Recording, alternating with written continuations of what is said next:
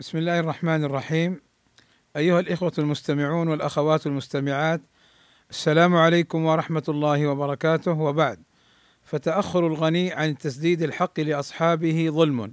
قال رسول الله صلى الله عليه وسلم مطل الغني ظلم فإذا أتبع أحدكم على مليء فليتبع. قال ابن عبد البر هذا يدل على أن المطل أي التأخير على أن المطلع على الغني حرام لا يحل إذا مطل بما عليه من الديون. وكان قادرا على توصيل الدين إلى صاحبه. وكان صاحبه طالبا له لأن الظلم حرام قليله وكثيره انتهى.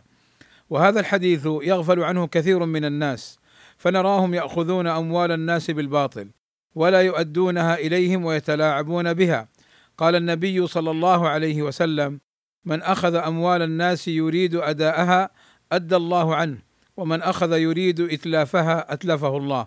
قال الحافظ ابن حجر رحمه الله تعالى قوله أتلفه الله ظاهره أن الإتلاف يقع له في الدنيا وذلك في معاشه أو في نفسه وهو علم من أعلام النبوة لما نراه بالمشاهدة ممن يتعاطى شيئا من الأمرين.